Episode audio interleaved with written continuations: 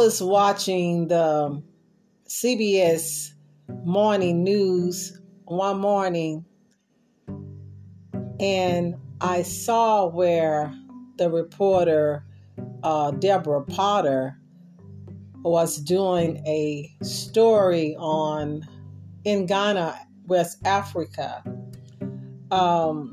She was showing, well, she was really there on location, and she was talking about child labor and how they were working.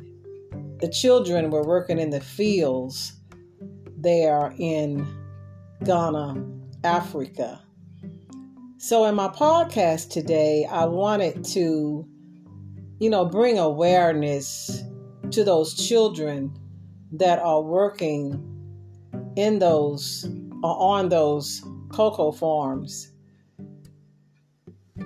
Hi, this is Cynthia Renee, and I want to welcome you today to my podcast.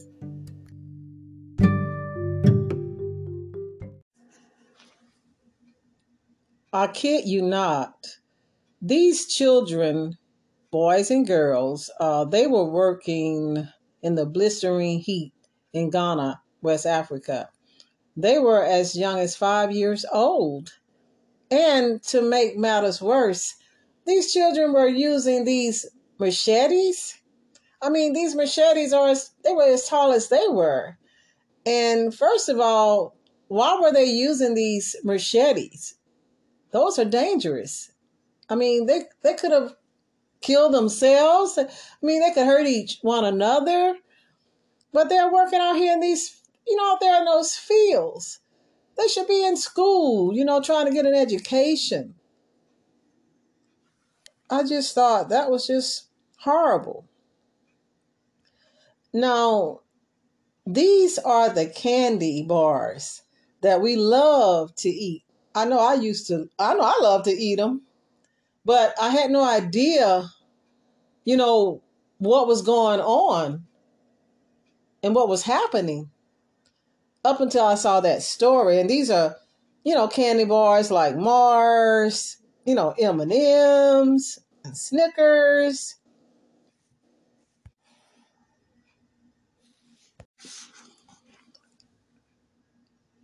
$1.56 million children work in cocoa farms in Ghana, for your information, according to a source. There's a lot of children working in fields on cocoa farms. But according to a CBS News report, Mars said in a statement to CNBC that it condemns the use of child labor and is fully committed to ending the practice in its supply chain. I certainly hope so. I certainly hope that will end, and end soon and right away, because that shouldn't have happened in the first place. You may ask, what do the children get in return? Since they are working, even though they shouldn't be working, but what do they give these children for doing this horrible work or horrible child labor? Well, a backpack and school books with the slogan, "I am a child. I play. I go to school." So what I would like to add is, before you take a bite out of that chocolate bar, just remember the children who are working behind the scenes in the cocoa fields in Ghana and around the world.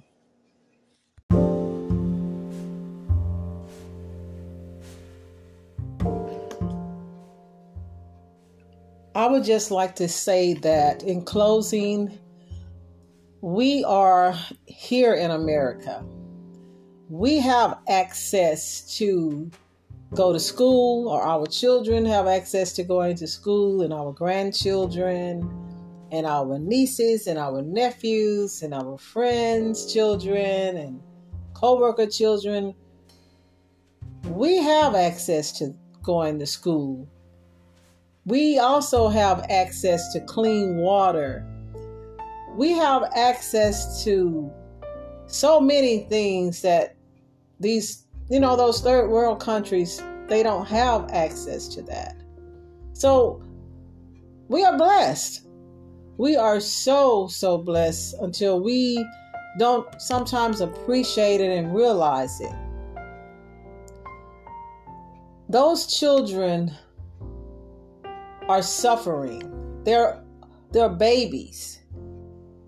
They don't even realize what they're doing. But they are forced to work out in those fields like they are adults, like they are grown men and women. And it's not right. But like I said, we are so blessed over here in America. It blows my mind that things are happening the way they are around the world today.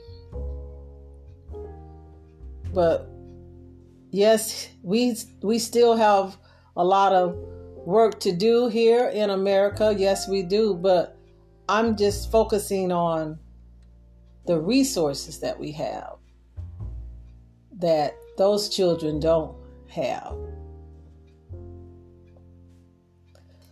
I want to thank you for listening to my podcast. I look forward to talking to you again soon and very soon. Until then, I'm Cynthia Renee. Bye-bye.